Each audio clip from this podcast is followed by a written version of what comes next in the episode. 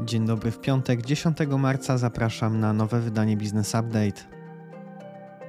Business Update to codzienne informacje biznesowe.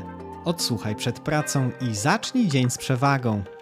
Czwartek WIG20 spadł o 1,1% do 1836 punktów. Wśród blue chipów najmocniej traciło KGHM ponad 3% do 122 zł.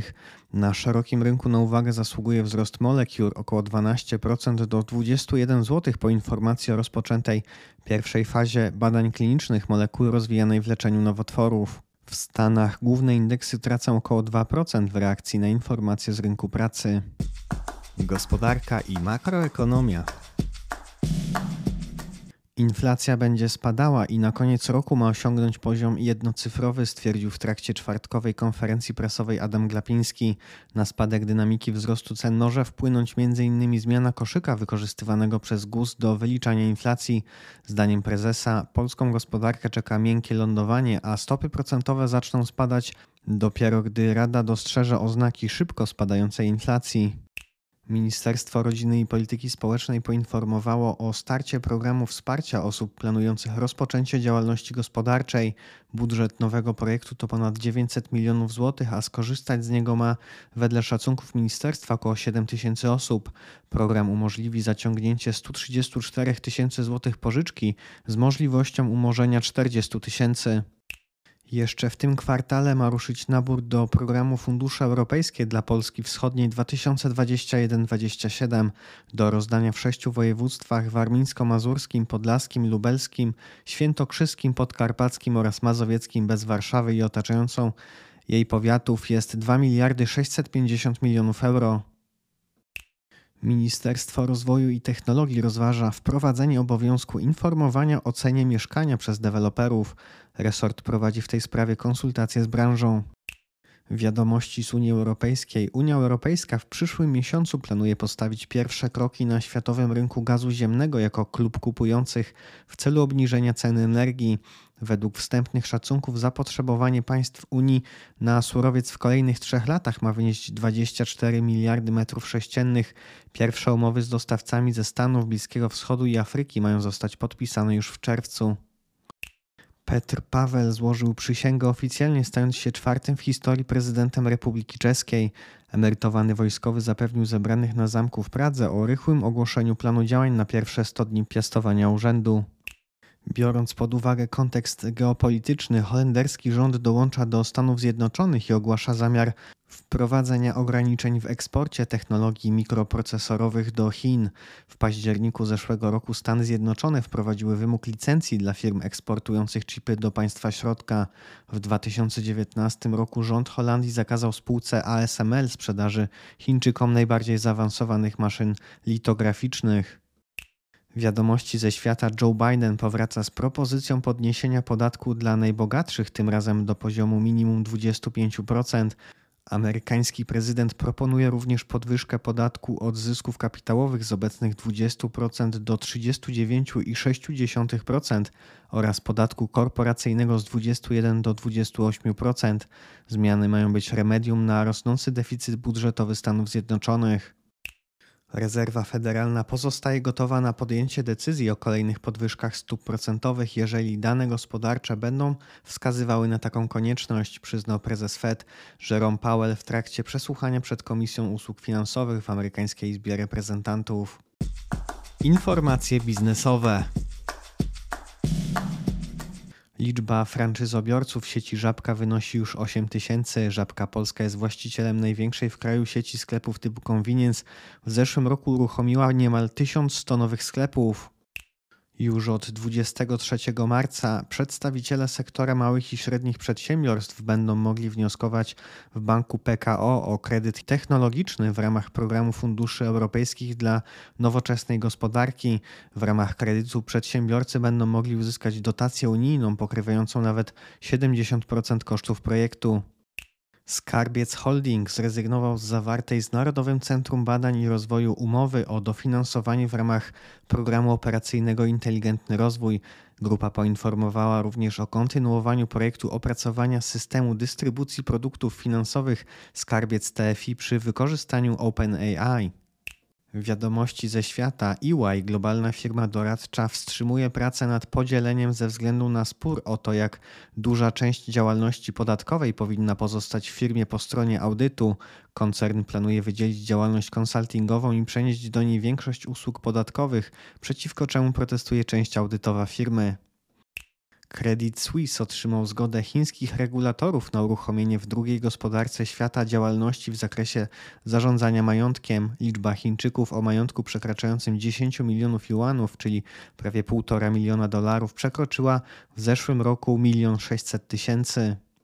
WWE, firma medialna organizująca widowiska wrestlingowe w Stanach Zjednoczonych, rozmawia z regulatorami hazardu w stanach Michigan oraz Colorado na temat legalizacji zakładów bukmacherskich na wyniki walk opartych na scenariuszu. Firma współpracuje w tej kwestii z EYM.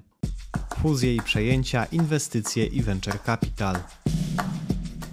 Fundusz Private Equity Enterprise Investors obejmie do 80% akcji Renters.pl, lidera polskiego rynku zarządzania krótkoterminowym najmem nieruchomości. Firma zarządza około dwoma tysiącami apartamentów i udostępnia je głównie przez Airbnb i Booking. Wartość transakcji sięgnie nawet 90 milionów złotych. Fundusz Venture B-Value, który wyszedł z inwestycji, zarobił na spółce około 8 razy pieniądze.